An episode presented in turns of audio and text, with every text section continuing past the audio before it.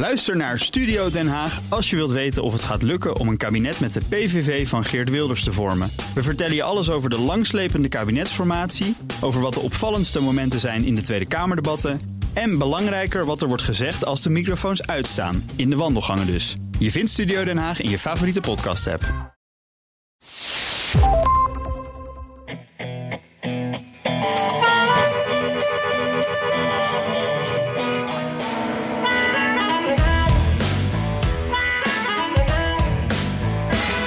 787,5 miljoen dollar. Dat betaalt Fox News aan de stemmachinemaker Dominion. En dat allemaal om de mediarechtszaak van de eeuw te voorkomen. Today's settlement of $787,500,000 represents vindication and accountability. Lies have consequences. Ja, lies have consequences. Een van de advocaten van Dominion, eh, die zijn natuurlijk blij en vinden dat met de hoogte van het bedrag ook een signaal is afgegeven. Maar heeft Fox nu ook zijn lesje geleerd? Ik laat hier even een pauze vallen en mijn spottende blik moeten jullie er maar even bij denken. Dit is aflevering 176 van de Amerika-podcast. Mijn naam is Jan Posma vanuit de zonnig en warm Washington. Al zit ik uh, lekker cool binnen en, en ik heb trouwens Fox News maar even aangezet, Bernard. Ja, ik ben Bernard Hamburg samen met Wesley in de studio. Uh, en ook wij hebben een glimlach om het gezicht bij de gedachte dat Fox zegt uh, dat ze, nou ja, hun, uh, dat ze er, er, eigenlijk wel netjes van af Hun leven zullen beteren. Hun leven ja. zullen beteren. Het is fantastisch. Ja. En dat, dat, hebben ze eigenlijk niet eens gezegd zelfs. Maar daar komen we zo nog wel eventjes uh, op terug. Uh, goed dat jullie daar met z'n tweeën zitten, Ben. Dat klinkt gezellig. Um, maar we moeten eerst maar eens eventjes terug naar uh, vorige week, want toen hadden we het over uh, de babybox. En daar kwamen een hoop reacties voor binnen. Uh, dank daarvoor allemaal trouwens. goed om te horen dat jullie allemaal scherp luisteren. En die vertelde ons, ja, wij, waren, wij spraken onze verbazing uit over hoe dat in Amerika gaat. En, en dat er daar steeds meer zijn. En ze zeggen van ja, hey, in Europa bestaat dit ook. En waarom heb je, heb je daar nou een probleem mee? Dat ja. was eigenlijk een beetje de vraag die gesteld werd. Ja, en ik begrijp dat. En ik, ik, ik, zag een aantal van die reacties. Ik schrok er een beetje van, want het was niet zo kwaad bedoeld. Wij waren eigenlijk uh, ons spoor, tenminste, ik spreek voor mezelf, maar ik neem aan ook wel voor jou, was dat um, er ontzettend veel wordt gepraat over abortus. dat mag namelijk niet meer, vinden heel veel Amerikanen. en de publicatie van een beter uitgeruste babybox, waar je, die, waar je ongewenste baby's in kunt dumpen, dat hangt samen met die discussie over abortus. En want het is een soort aanmoediging als iemand zwanger is om, daar vooral, om dat vooral niet af te breken. En als je die baby niet wil, dan kun je die baby kwijt. Uh, dat die babyboxes in allerlei vormen ook bestaan, zelfs in Nederland, dat wist ik eerlijk gezegd helemaal niet. Um, en uh, mensen die zeggen, ja, heb je daar dan bezwaar tegen? Die hebben natuurlijk groot gelijk. Want wie ben ik om voor een ander te kunnen uitmaken uh, wat ze doen? Ook met, met een baby is niet mijn zaak. Maar toch, dat was een beetje de achtergrond. Maar goed, voor zover het uh, onze trouwe luisteraars betreft... die zich hebben geërgerd... in geval mijn verontschuldiging was helemaal niet de bedoeling. Nee, en weet je wat volgens mij ook een beetje zo was? Dat, dat ik in ieder geval. Ik, ik had, toen ik die berichtjes kreeg, dacht ik: oh ja, inderdaad. Ik heb wel eens berichtjes daarover gezien, ook in Nederland. Uh, uh, dan heet het ietsje anders. En, en ik begreep in België en Duitsland is het ook. Maar wat denk ik ook de crux hier is. Uh, wij bespraken dit in de Amerikaanse context. En wat mij echt opvalt, dat in die zuidelijke staten, waar abortus dus vrijwel onmogelijk wordt gemaakt dat dit dan wordt gepresenteerd als een makkelijk alternatief. Als een soort van, nou, nou joh, we hebben uh, abortus en al die dingen, dat is allemaal niet nodig. Want kijk, dit is toch een oplossing. Terwijl, ja, dit is wel de laatste oplossing. Dat een kindje ergens uh, afgeleverd moet worden en te vonding moet worden gelegd. En uh, ja, hoe je in Amerika dan soms duizenden kilometers naar een andere staat moet gaan reizen om een oplossing te vinden. en dit is dan het wat ja, wordt aangeboden als het redelijke alternatief. Zo wordt het een beetje gebracht. Dat, dat vond ik ook echt wel heftig. Ja, heftig. Dat is anders dan in Nederland. En, ja, en ik vind het nog steeds heftig. Ja, zeker. Dus uh, nou, ik hoop dat we het daarmee een beetje opgeklaard hebben. Ja, het nieuws van de week dan, of uh, zoals uh, Amerikaanse media, behalve Fox News zelf natuurlijk, het noemde de media-rechtszaak van de eeuw, die er uiteindelijk niet kwam. Dominion Voting werd na de verkiezingen van 2020 op Fox News maandenlang door het slijk gehaald. Het bedrijf zou door Hugo Chavez zijn opgericht om de verkiezingen in Amerika te manipuleren, had geheime software, miljoenen stemmen zouden zijn omgezet van Trump naar Biden. Dominion eiste 1,6 miljard dollar van Fox, maar op het laatste moment kwam het toch nog tot een schikking. En ja, Dominion viert dat dus als een overwinning. The truth matters. Lies have consequences.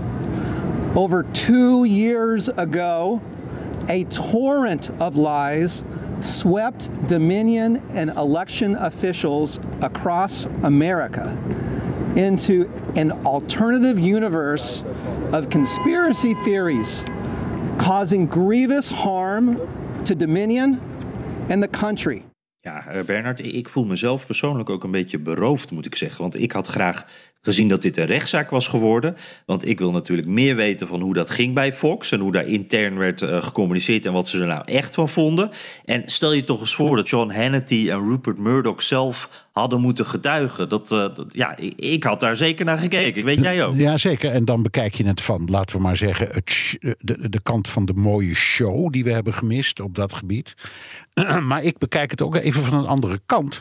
Namelijk, Um, de inzet hiervan was de interpretatie van het eerste amendement op de grondwet. Hè? Wat mag nou wel en wat mag nou niet?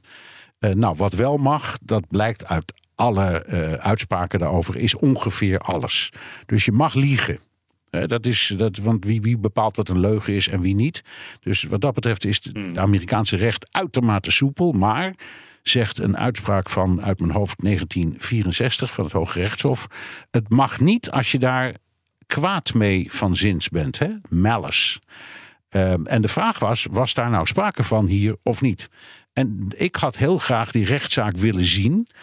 Uh, omdat die vraag vind ik heel belangrijk voor het functioneren van de democratie. Um, wat is nu de rol van media? Hoe ver kunnen ze gaan? Wat kunnen politici allemaal wel en niet zeggen? En dat is nu doordat het uh, is, door die schikking is dat in één keer allemaal afgesloten. Dus afgezien van het show-element ben ik helemaal met je eens. Ik had Hannity en Murdoch en, en uh, Laura Ingram en hoe ze ook allemaal heten, had ik dolgraag uh, daar in, de, de in de getuigenbank willen zien zitten. Mhm. Maar ik vind het juridisch vind ik het eigenlijk nog belangrijker. En ik, je had bij bijna moeten hopen dat wie er ook won, dat de ander dan in beroep zou zijn gegaan en dat het helemaal naar het Hoge Rechtshof zijn, zou zijn gegaan. Want is echt belangrijk. Wat mag nou en wat mag nou niet? En waar kom je mee weg? Vind je niet? Ja, precies. Ja, nee, helemaal eens. En, en uh, ik moet zeggen, want de show vind ik daarin belangrijk, maar ook omdat ik gewoon graag wil weten hoe is daar nou over gedacht? En ik wil ook eigenlijk graag gewoon die Sean Hannity en, en, en Tucker Carlson allemaal. Ik wil het ze horen zeggen. We hebben e-mails gezien van ze waarin ze zeggen: ja, eigenlijk geloven we het niet. Uh, nou, op de televisie zeggen ze heel andere dingen. Ik denk dat het belangrijk was geweest als die mensen dat nog een keer letterlijk hadden uitgesproken voor de rechter onder Ede. En, en dat juridische, wat daar ook wel interessant bij is, vind ik.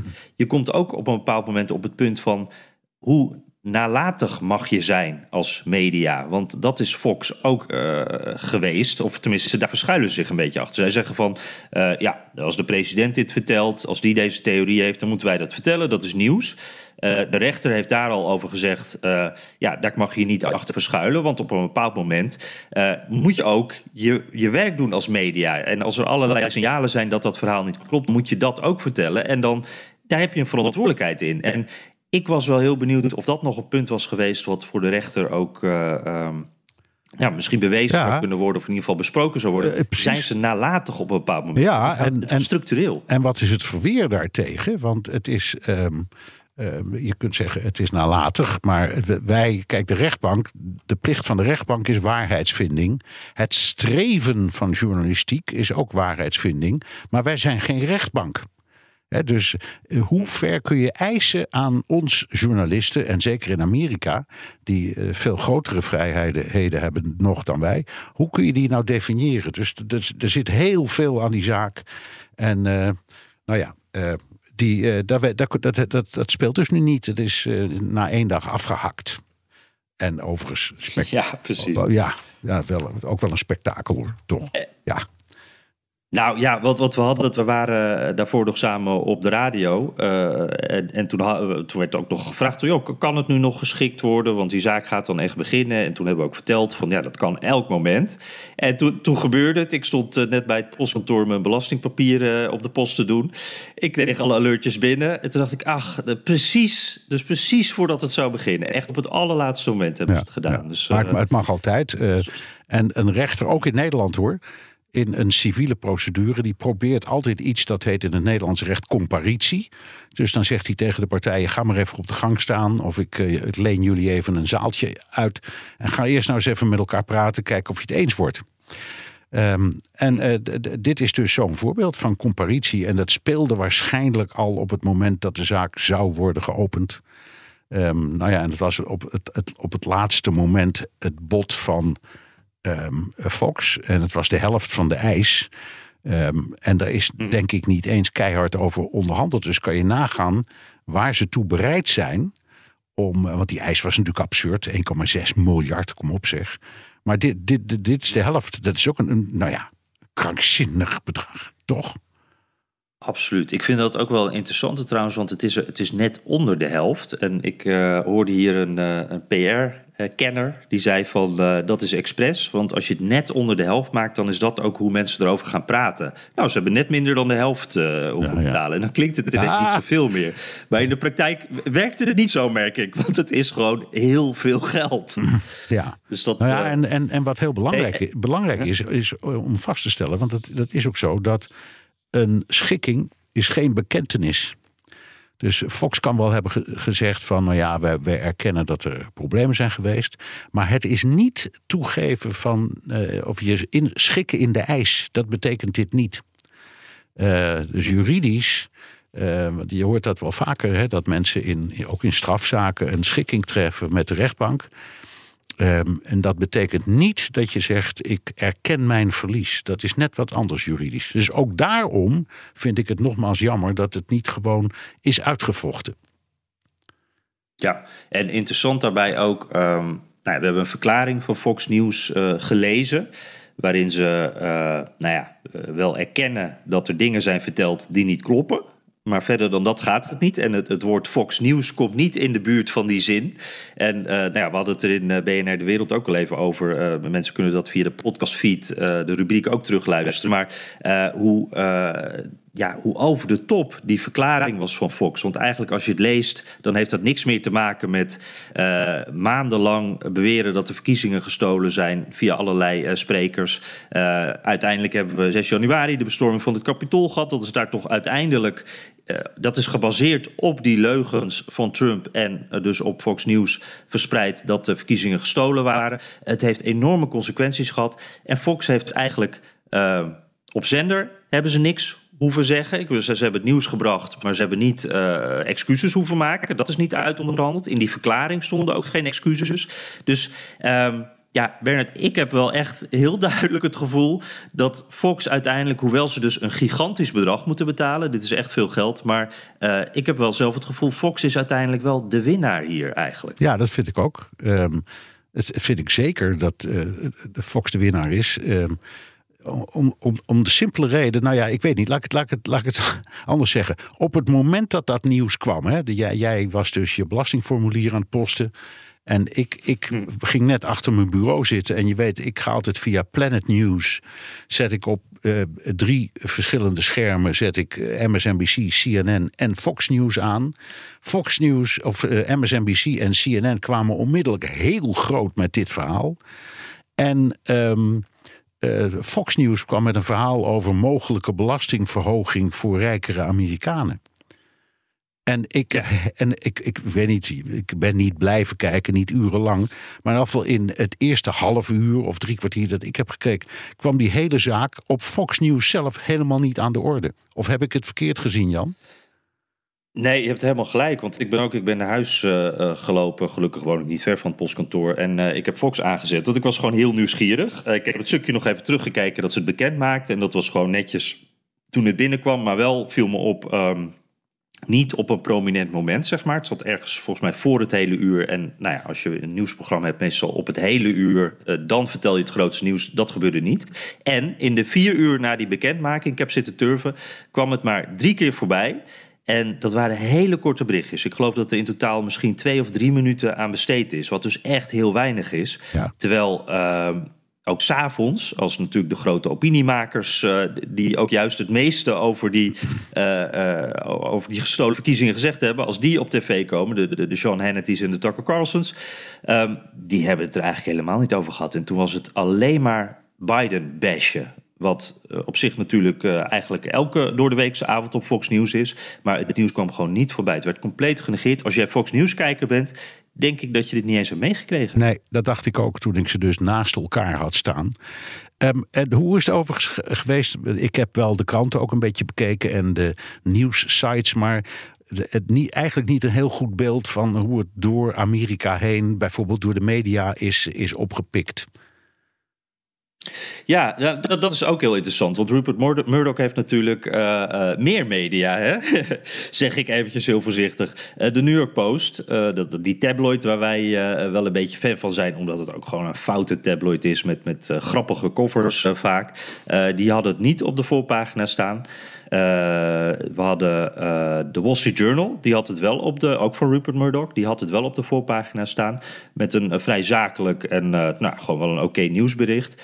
Um, alle andere kranten hadden het veel groter. Daar was het echt groot nieuws. En uh, nou ja, alle andere tv-zenders ook. Daar was het het grootste nieuws. Waarbij, uh, nou ja, dat heb ik bij jou in de wereld ook al even gezegd, ook wel een klein beetje leedvermaker in zat, uh, moet ik zeggen. Maar het is ook gewoon echt nieuws natuurlijk. En het viel wel echt heel, vond ik, hoe de Rupert Murdoch media dat anders behandelde dan uh, de andere media. Dat ja. was wel echt heel duidelijk en niet zo sterk. En daar, daar zit toch nog wat bij. Ook, ook, ook een reden waarom ik denk dat Fox News uh, hier de winnaar is. Naast het feit ook dat ze niet 1,6 uh, miljard hoeven te betalen. Dat scheelt natuurlijk ook. Maar um, Fox News Waarom deden ze dit allemaal? Waarom durfden ze niet te stoppen met die verhalen over verkiezingsfraude? Dat, dat was natuurlijk omdat ze hun, kies, hun kijkers ook niet uh, boos wilden maken. Want die kijkers, dat zijn ook Trump-kiezers. En die wilden dit verhaal niet horen. En dat hadden ze heel duidelijk door bij Fox News natuurlijk. Daar hebben we ook die e-mails van gezien. Dat mensen intern zeiden van ja,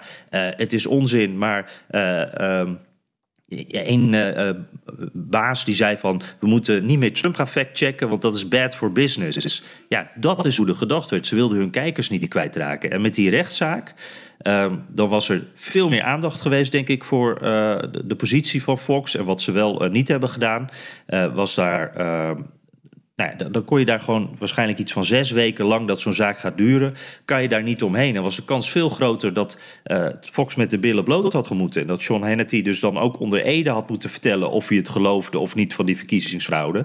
En waarom hij het dan niet zo op uh, tv uh, de, de waarheid had gezegd of, of wat hij zelf ook geloofde. En dat hoefde nu ook niet. En ja, die, die, die Fox uh, of, of die Rupert Murdoch media, die houden dit nieuws dus ook eigenlijk weg bij hun eigen consumenten. En dat heeft een reden dus. Ze, ze, ze, willen die, kies, die kijkers en die kiezers niet boos maken, niet kwijtraken. Jan, je zegt het nou wel van ja, het zou prachtig zijn om te kunnen zien hoe Hannity of Tucker Carlson daar hebben zitten liegen, omdat ze zelf wel beter wisten dan wat ze vertelden. Aan de andere kant, uh, wij zijn ook gewoon journalisten en wij moeten vaak reportages maken, laten we zeggen, in het parlement of uh, ergens in, uh, bij ondernemers van wie wij een verhaal horen dat wij keurig netjes uitzenden en tegen elkaar op de redactie zeggen: wat een leuterkoek zegt, er deugt helemaal niks van wat die man of vrouw zegt. dus, dus met andere woorden, ik weet niet, ook juridisch niet hoor, of je het een journalist. Uh, de, trouwens, noemen ze geen journalisten, maar goed, los daarvan. Of je het, of, ja, ook dat nog. Ja. Of je het een presentator kan kwalijk nemen. Dat hij zegt: Ik uh, heb me voorgenomen met mijn collega's om een frame van iemand uh, te brengen. En wat ik er zelf over denk, ja, dat bespreken we met elkaar. Maar dat, dat is verder niet voor de kijker of de luisteraar. Dus, dus ja, dit, ja. Het, zover is dat niet af. Van, uh, we hebben dit soort idiote uh, dingen niet. Maar er gebeuren ook, laten we zeggen, in de Tweede Kamer wel eens uh, dingen, uitspraken van politici. waarop zeggen onze Haagse redacteuren dan heel netjes samenvattingen maken. Maar ik denk dat die tegen elkaar ook zeggen: jongen, jongen, jongen wat een lulkoek. Of uh, wat, dat, daar deugt helemaal niks van. Of dat hebben ze bij elkaar. Dat zijn leugens. Of dat is een complottheorie. Ja. Uh, maar we, we, zijn ook gewoon maar. We zijn doorgeefluiken. Media zijn, zijn bedoeld om uh, nieuws uh, over te brengen aan, Ja, aan, aan gebruikers. En medium, het woord medium betekent ook niet, niets anders dan een soort verbindingsstreepje. Dus de, de, ik, ik zeg het, niet omdat ik de Carlson of Hannity, die hebben mijn hulp niet nodig trouwens. Maar gewoon omdat ik denk, wat zou nou de kans zijn dat Dominion hiermee weg zou zijn gekomen als het wel een rechtszaak was geworden? Ja, nou, ik, ik, ik heb sowieso, ik vind ze uit journalistiek oogpunt kan ik, moet ik zeggen, weet je, iemand kan één keer iets zeggen en dan ben je erdoor verrast en dan denk je, wacht eventjes, hier ga ik verder niet op in. Uh, of, of je moet alweer door naar de volgende vraag, dat kan een keer gebeuren. Maar als het, zoals in dit geval, structureel steeds gebeurde en je gaat gasten daar ook specifiek op uitnodigen, dat is wat Fox News heeft gedaan. En je gaat er dan ook, uh, zoals uh, Tucker Carlson en Sean Hannity, die inderdaad zichzelf niet journalist noemen, maar meer, ja, volgens mij entertainer, zeiden ze zelf daarover. Maar het zijn opiniemakers eigenlijk.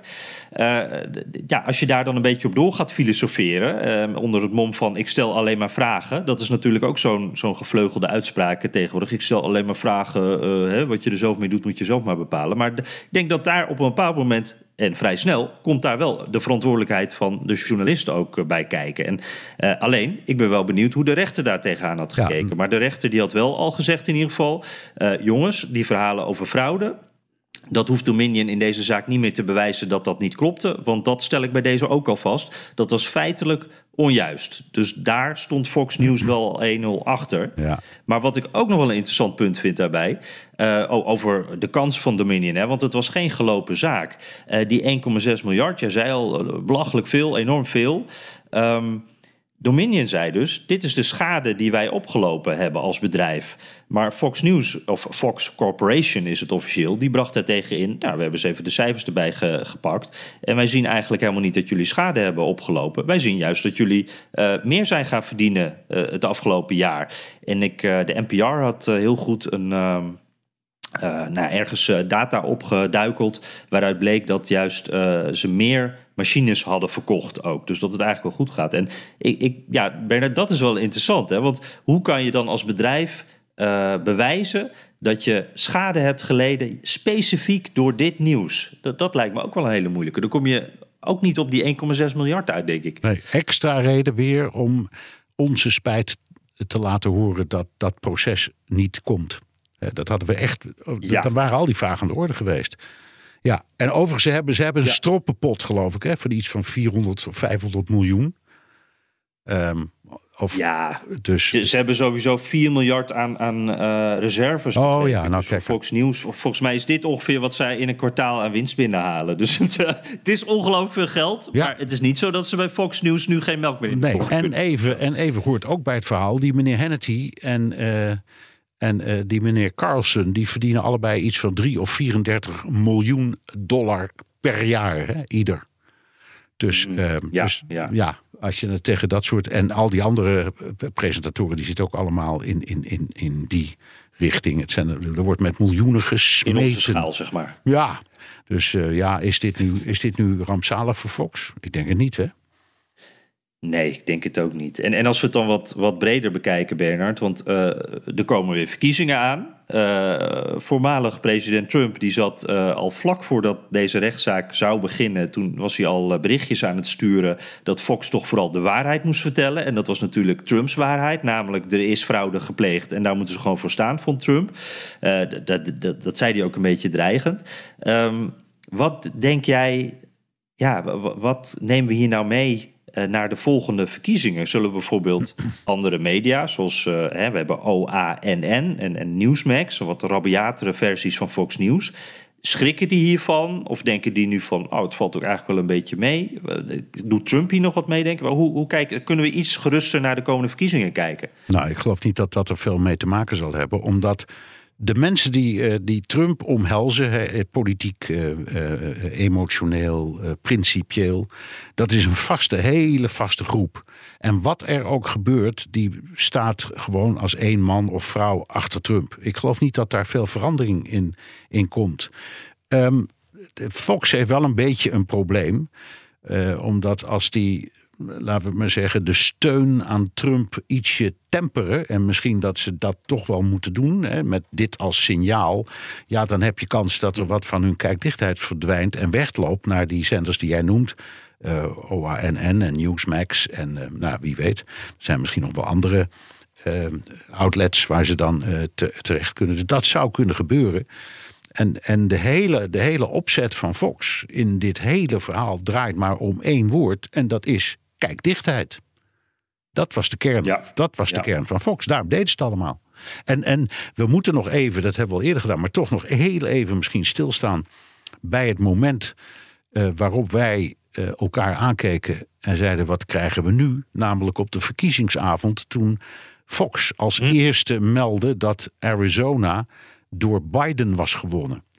En dat was ver voordat alle andere nieuwsorganisaties daarmee kwamen. Ze hadden trouwens gelijk. Dus ze hadden gewoon een hele goede, hele goede deskundigen daar zitten. Maar op dat moment bleek, dat hoorden we dan ook achteraf en dat verbaasde ons niet, dat de kijkers van eh, Fox massaal zijn weggelopen. Op dat ogenblik. Want dat was verraad in hun ogen. Ehm, en ik denk dat dat is een moment waarop op, daar moet je aan blijven denken. Het is op een moment dat Fox weer iets zegt of doet dat toegeeft aan de andere kant, ja, dan, dan vliegen de kijkers weg. Dus het wordt een hele kunst om, uh, ja, uh, om te blijven zitten, bijvoorbeeld op wat jij net zei, de, de, de Biden-bashing-lijn. Misschien dat ze dat uh, overeind houdt. Maar het is een uitdaging hoor. Ja, ja, het is echt een, ook een beetje koorddansen. En die persoon die Arizona die uh, heeft gekold, die daar verantwoordelijk voor was, uh, die werkt daar niet meer hè? bij Fox News. Had wel gelijk, maar hij zit er niet meer. Nee. Dus het, uh, nee. Dat zegt wel wat. Ja, ja. Hey, Afrondend, want we, moeten naar de luisteraarsvraag ook natuurlijk. Hè. Uh, de, de, maar de, de ellende is ook nog niet voorbij voor Fox, hè, want er komen nog meer zaken aan. Smartmatic, dat is eigenlijk een beetje een soort uh, kleinere versie uh, van Dominion. Die, die eisen 2,7 miljard. Dat, dat, nou ja, dat zou dus ook wel een schikking kunnen worden. ik denk dat die, die waren in ieder geval heel blij. die reageerden meteen, die zeiden van nou, Dominion heeft wat naar boven gebracht, maar wij gaan nog meer naar boven brengen. Ja, nou, ze zijn kleiner in Amerika, maar ze werken ook wereldwijd, geloof ik. Dus ze hebben een. Mm, ja. Maar goed, moeten we zien. Het is een, het is een identieke zaak, dus misschien dat hij wel helemaal door wordt gezet. Want hij speelt ook niet in Delaware, zoals deze zaak, maar in New York. Dus nou, dat kan weer een hele oh. andere wind waaien. Ja, oh, dat is interessant. Ja. ja, en we hebben nog dus een eh, bedreigde medewerker van Dominion. Die, die spant ook allerlei zaken aan. En uh, Dominion heeft ook nog tegen individuen uh, zaken aangespannen. Rudy Giuliani bijvoorbeeld, Sidney Powell. Dus die mensen uit het Trump-team die ook die verkiezingsfraude maar bleven herhalen. En bleven zeg, blijven zeggen dat Hugo Chavez uiteindelijk Dominion leidde vanuit het graf zo'n beetje. dus het, het, het, ja, dus, het is nog niet voorbij. Nee. Nou, to be continued, hè, zeggen we dan. Jan, daarover sprekende, we gaan zo verder. Eerst onderbreken we de Amerika-podcast even voor een mededeling.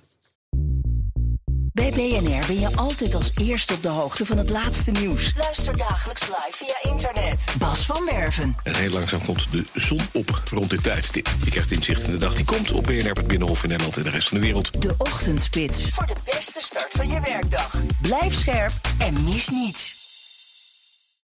Jan, zullen we naar de luisteraars vragen? Die zijn welkom via de mail of via de Amerika Podcast WhatsApp. Dan kun je je vraag of opmerking ook inspreken. Het nummer is 06 28 13 Ja, en de eerste die dat heeft gedaan, en ik heb begrepen dat dat een bekende van jou is, eh, Bernard, maar dat uh, zullen we zo bespreken. Dat is Jitse Reder. Ik heb een tip en een vraag. Uh, de tip is de nieuwe podcast van Rachel Meadows, heet ze volgens mij. Uh, Ultra. En dat is echt ja, geweldig. Heel gripping, heel spannend. En ook wel uh, dat je denkt, de geschiedenis herhaalt zich.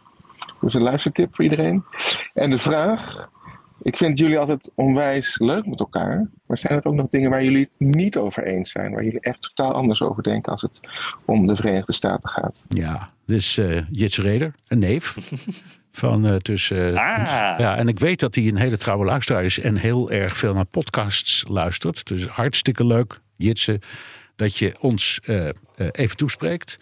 Ehm, even in volgorde, uh, Rachel Maddows, die kennen wij uh, natuurlijk heel goed, want die heeft jarenlang was dat de ster van MSNBC. Dat is van de drie kabelstations, laten we maar zeggen, de meest linkse. En wat, wat Tucker Carlson is voor um, Fox News, dat was Rachel Maddows jarenlang voor MSNBC. Ook een zeer activistische uh, vrouw. Um, en, en daar ook heel goed in. Hè? Ik vind echt, zij kan echt een verhaal, zoals Tucker Carlsons en, en de anderen van deze wereld dat voor recht, kan zij dat voor links goed doen. Heel goed. Leert het echt. Dus heel overtuigend. Um, en uh, ik heb er heel veel uh, naar gekeken. Maar ook hierbij, hoe, uh, ja, hoe mooi het ook is en, en hoe, hoe logisch dit, dit soort verhalen ook klinken. Of dat nou van Carlson komt of van Rachel Meadows.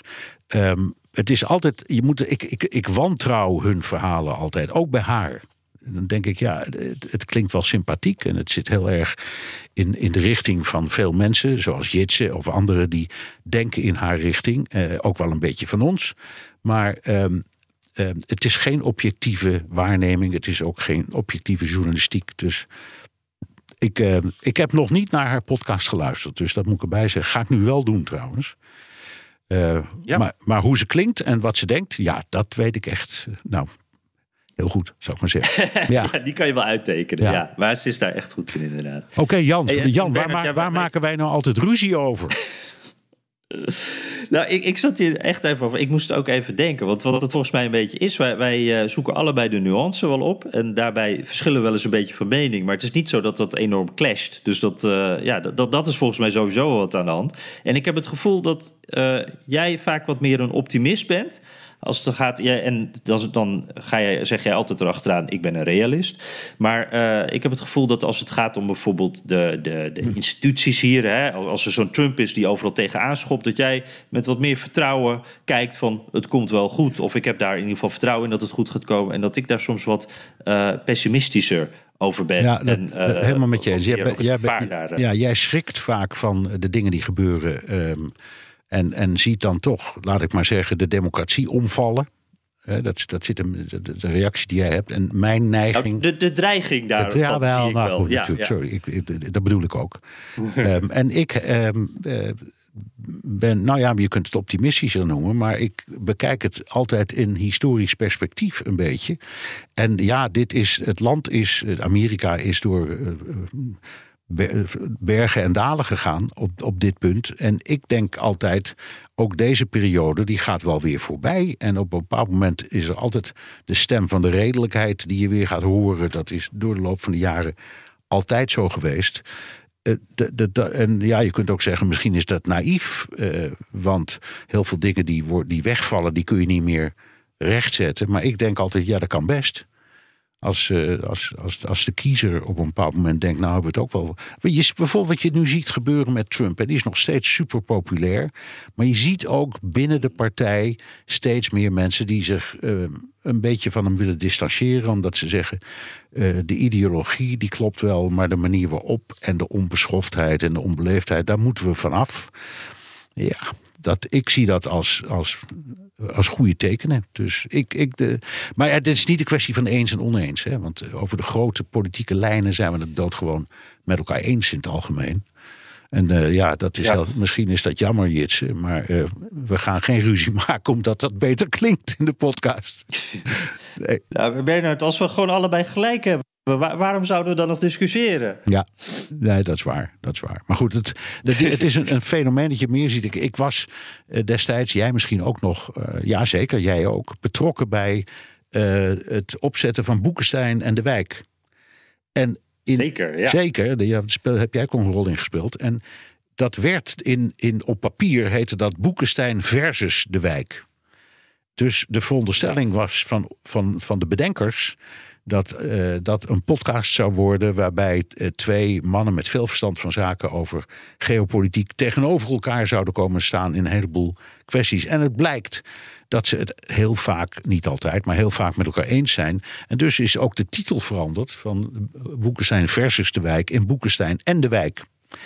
Uh, en ja, dat ma maakt het niet minder luisteraars. Sterker nog, het is de meest en best beluisterde podcast van Nederland geworden. Dus je, je, je, hoeft, je, hoeft, je hoeft die tegenstelling niet te hebben om toch mooie audio te maken.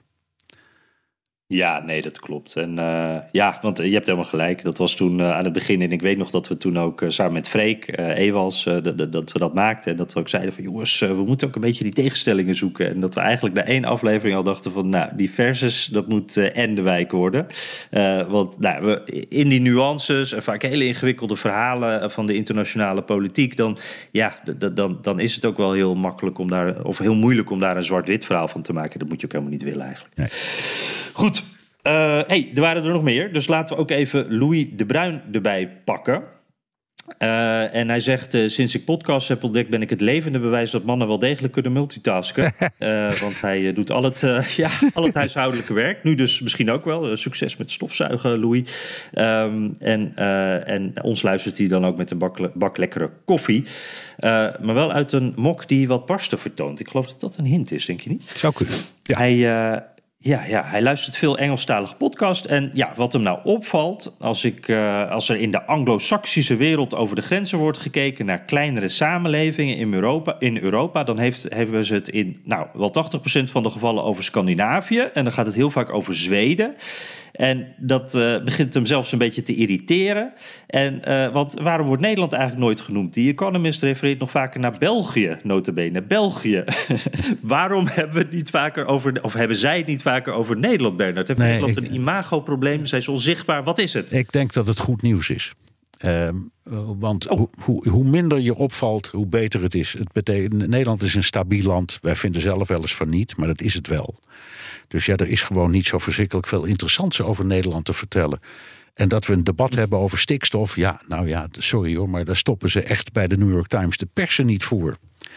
Um, Scandinavië, Zweden dus, is een ander verhaal.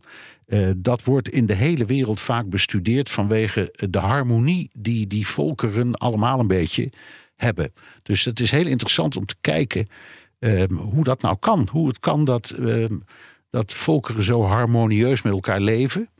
Uh, en uh, niet dat er geen conflicten zijn of, of, of, misdaad of ga zo maar door. Maar het, is, het, het is een, een, zijn maatschappijen die zijn gebaseerd op een zekere mate van vertrouwen en gemoedelijkheid.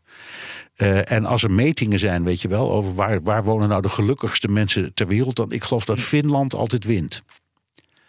En dus denk je, als je op de redactie van de New York Times zit, ik moet eh, Venezuela vergelijken met een Europees land, ja, dan denk ik aan Finland. En, en, en daar komt, dan, komt uh, Nederland helemaal niet op. Wat België betreft, ja, daar, dat is de hoofdstad van Europa. Dat vinden, dat vinden de Amerikanen in afval. Daar zit de Europese Unie. En het is ook het hoofdkwartier van de NAVO. Dus, dus Brussel is een stad die sowieso vaak in het nieuws is. En dus denk je, ja, daar wonen, Ook, daar wonen ook nog een hoop andere mensen, namelijk Belgen. Dus laten we daar maar eens gaan kijken. En, en tenslotte, België is een gesplitst, een gespleten land met twee volkeren. Nou, dat is een zaak die zich bijvoorbeeld nu ook voordoet in uh, uh, Oekraïne. Hè? Dat zou je, als je ver kijkt, een beetje kunnen vergelijken. Dus ook als vergelijkingsmateriaal is het interessant. Dat zijn wij helemaal niet. Dus ik, ik zou zeggen. Nu, krijgen we een hoop brieven van Belgen, denk ik, nu ze met Oekraïne hebt vergeleken. Ja, nou ja, nee, maar in gunstige zin. Want de Belgen, die, die, die, ja, die Vlamingen en Walen houden ook niet zo van elkaar. Maar die hebben uiteindelijk een modus gevonden. Besloten dat ze toch niet uit elkaar wilden. Want daar is over gesproken. En uh, een federatie gemaakt met aparte regeringen. En dan een federale paraplu eroverheen. En dat functioneert uitstekend. Dus die hebben hun laten we zeggen, etnische verschillen of culturele uh, verschillen, hebben ze heel verstandig opgelost. Uh, en wij lachen er wel om. Met, uh, want hoe, hoeveel regeringen hebben ze ook weer? Ik geloof zes in totaal. Je hebt ook nog een Duits sprekend gebied. Je hebt ook nog Brussel. de regio Brussel is ook weer apart. Maar goed, ze hebben het uiteindelijk na heel veel vijf en zes toch goed voor elkaar. Dus ook dat is voor een buitenlander best leuk om naar te kijken. Ja, ja. Leuk. Hey, uh, George Rijtsma, die zegt... Um, stel dat er een mirakel plaatsvindt en Ron DeSantis, de gouverneur van Florida, hè, wordt toch kandidaat voor de Grumpy Old Party. Mooie term. ja, dat is mooi. Uh, Ja, dat is een goeie. De Grand Old Party, de Grumpy Old Party. Hij zegt van ja, we stellen de inflatie blijft hoog, uh, er komt een recessie. Nou, de Santos wordt president. Wat betekent dat dan voor Europa? Want hij zegt van op mijn werk zijn er de meningen enorm over verdeeld. De een denkt dat hij nog schadelijker is dan Trump. Hij is net zo radicaal, maar effectiever. De ander denkt dat wanneer de Santos met de werkelijkheid geconfronteerd zal worden, hij rationeler zal kijken of zal blijken. Ja, wat, uh, wat denk jij daarvan, Bernard? Um, ik denk dat, het, uh, een, dat die vrees terecht is. Uh, in de eerste plaats, die decent is, is een uh, razend intelligente man met een, een, een, prachtige. Want voordat hij in de politiek ging, zat hij ook in, in academia. Ik, ehm, en ik geloof dat hij een, een, een recht. Weet het, Advocaat. ja, ja, precies. Die heeft, heeft een hele belangrijke op het hele goede. Hij was summa cum laude geslaagd, geloof ik, voor de studie rechten. Dus het is een jongen met een, met een goed stel hersens. Um, en uh, daardoor kan hij dat Trumpisme op een veel slimmere manier toepassen. Dus als hij, laten we zeggen, in, in discussies met Europa over verdeling van macht of over het, het opeisen van steun bij het China-beleid, ik noem maar eens wat. Ik denk dat hij daar handiger in is dan Trump was en Biden is. Dus je moet hem niet als tegenstander hebben. Um, en ik, ik, hij, hij is overigens, voor zover ik weet, uh, geopolitiek tot, niet, tot nu toe nog niet zo uitgesproken geweest. Maar wat je van hem hoort, dat maakt mij ook af en toe wel een klein beetje nerveus hoor. Ja, want hij heeft toen over Oekraïne gezegd van, uh, nou, dit is eigenlijk niet onze oorlog. Uh, nee. Vervolgens heeft hij dat ook weer teruggetrokken. maar ja, het, het, het, dat, ja. Daar, ja, dat, dat houdt hij. Maar als je kijkt naar wat hij in Florida in ieder geval allemaal voor elkaar krijgt. Daar krijgt hij dat. dat daar, ja, hij, we lachen al een beetje om dat Disney-verhaal. Hè, dat hij, hij heeft de oorlog aan Disney ver, verklaard. Dat loopt niet helemaal zoals hij zou willen op dit moment. Maar ondertussen, als je kijkt naar wat voor wetten hij er allemaal door krijgt. Uh, hoeveel steun en populariteit hij in Florida geniet. Wat toch ook een, een, een soort België is. Hè? Precies verdeeld tussen Democraten en uh, Republikeinen. Maar echt met duidelijke cijfers heeft hij zijn herverkiezing gewonnen. ja, die man die kan wel wat. Dat is een slimme politicus. Ja, en, en nou ja, al die dingen die te maken hebben met het, het, het, het, het ja, hoe heet dat? Het cancelen van begrippen en woorden uit de taal en uit de samenleving. Het, het, de, de, de, LGBT mag niet meer worden genoemd. Uh, uh, dat was ook een van de problemen in, met Disney. Want hij vindt dat ze eigenlijk veel te uh, vooruitstrevend of linksig zijn in hun, hun voorstelling van zaken. dus het is een, een oer-conservatief. Alleen de vraag is of hij dat ook is als hij heeft gewonnen. En, en wat dat betreft, daar ben ik nog niet zo zeker van. Nee, dat is een interessante. Nou ja, we gaan het zien. Op dit moment uh, zit hij een beetje in een dipje. En uh, gaat het weer beter met Trump. Maar het is uh, nog een lange rit naar de voorverkiezingen. hey Bernard, ik, deze moeten we echt nog even meepakken. Want ik heb hier een foto voor me. En ik weet dat jij hem ook voor je hebt. En hij komt van Wouter. En die, uh, ja, wat je ziet is een, uh, een, een, werkplek van die cubicles, hè, van mensen die allemaal met van die wandjes omheen om een bureautje. En er staat zo'n uh, papieren cut-auto, ik weet niet wat het Nederlandse woord is, maar van een persoon met een groot semi-automatisch geweer in de handen. En daar staat op active shooter in rode letters. What would you do? En dan staat er allemaal opties: run, escape, hide, fight. Um, en Wouter die zegt van uh, dit heeft hij gevonden op Tinker Air Force Base. En uh, het eerste waar ik aan moest denken, zegt hij, er moet toch echt wel iets mis zijn met een land als dit soort borden op de werkvloer nodig zijn. Um, hij vraagt zich af, hebben jullie wel eens dit soort borden zien opduiken in de VS? Hm. Het is een bizarre foto, hè? Ja, het is een bizarre foto. Nee, ik, dit heb ik nooit gezien. Ik, wat, ik wel heb gezien in Japan staat op, op uh, sommige wegen staat het is ook zo'n kartonnen uh, figuur. Dat is een politieagent. En die houdt zijn, zijn opgestoken hand naar voren. En daaronder staat iets van rij rustig. En mensen remmen dan echt af. Dus dat is echt zo. Dat is een heel bekend voorbeeld van ja. die, die. Nou goed, Japanners zijn geen Amerikanen en geen Nederlanders, maar toch. Het, het, het, het, uh, en je hebt ook, ja, je hebt meer van dit soort dingen. Dit, dit zoiets absurds als dit op die foto heb ik nog nooit gezien. Nee, wat jammer is, want ik had graag zelf willen fotograferen ergens. Ja. Ja. precies. En dan ook even, En- wat vinden de collega's Nou, ervan? er staat ook nog wel een goede. Er staat nog een boodschap onder op zijn benen. Op het ene been staat see something en de Ja. andere zegt say something. Dus als je iets opvalt, doe dan je mond ook open. Dus ook dat is weer. Het is verwarrend, het is krankzinnig en het is Amerika. Ja, precies. Ik, ik, nog even heel kort. Ik moet eh, ineens denken aan een verhaal van een kennis die vertelde. eh, die had een collega, die werkte gewoon op kantoor. Die vertelde een collega die, die de laatste tijd een beetje edgy was. En, en wat, eh, nou, bij- bijna heel grumpy, bijna een beetje agressief. Is er, daar is wat aan de hand. En toen zei die persoon: Nou, ik neem dus mijn pistool mee in mijn tas. want je weet maar nooit dat diegene iets geks gaat proberen. En toen dacht ik: Oh, je zal toch. op een nieuwsredactie kan het er ook wel eens hard naartoe gaan. Je moet je toch niet je wil je toch niet voorstellen dat je daar rekening mee moet houden. En dat je eerste gedachte dan ook is van... ik neem zelf wel even een wapen mee, voor het geval dat. Ja. Man, Nou, dat is toch ook die hele discussie over het onderwijs. Waarin, waarin de, de voorstanders van wapenbezit zeggen, eh, inclusief Trump. ehm, je, je moet ophouden met zo zenuwachtig doen over die scholen. Je moet gewoon de leerkrachten bewapenen. Moet je voorstellen dat Ja. er iets gebeurt en dat zo'n leerkracht een, een geweer of een revolver uit zijn bureau moet gaan halen. Jongen, jongen, jongen. En hoe, hoe, hoe geoefend is die? En hoe groot is de kans dat je daar bij kinderen raakt? Of dat het in een vuurgevecht verandert? Maar dat is inderdaad de opvatting. ja, je moet er niet aan denken. Ik in ieder geval niet. Ehm, ja, moeten we hem daar maar even mee afronden ook, eh, Bernard. Dan pakken we eh, volgende week eh, Willem van Haren... en eh, de andere vragen die zijn blijven liggen nog wel even mee. Ehm, maar Ja. ik denk dat eh, onze studiotijd er voor nu even op zit. Ja. Terugluisteren kan via de BNR-site, Apple Podcast of Spotify. Heb je vragen, opmerkingen, kritiek of complimenten? Dan kan dat ook met een tweet naar Jan Postma USA of BNR De Wereld of heel ouderwets met een mailtje naar dewereld.bnr.nl.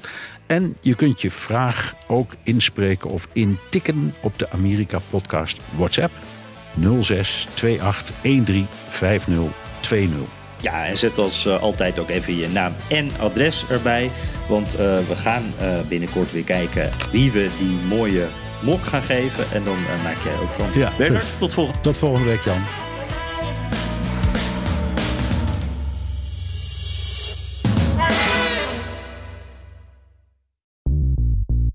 BNR ben je altijd als eerste op de hoogte van het laatste nieuws. Luister dagelijks live via internet. Bas van Werven. En heel langzaam komt de zon op rond dit tijdstip. Je krijgt inzicht in de dag die komt op BNR, het Binnenhof in Nederland en de rest van de wereld. De Ochtendspits. Voor de beste start van je werkdag. Blijf scherp en mis niets.